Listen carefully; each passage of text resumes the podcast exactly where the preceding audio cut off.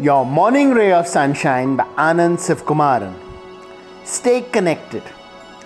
Funny thing to say, no, in this time of cell phones and internet and Zoom. But just cause we're talking doesn't mean we're connected. Let's consciously stay connected through all the noise and cacophony to the people who matter our family, friends, people who've been there for us and who really care.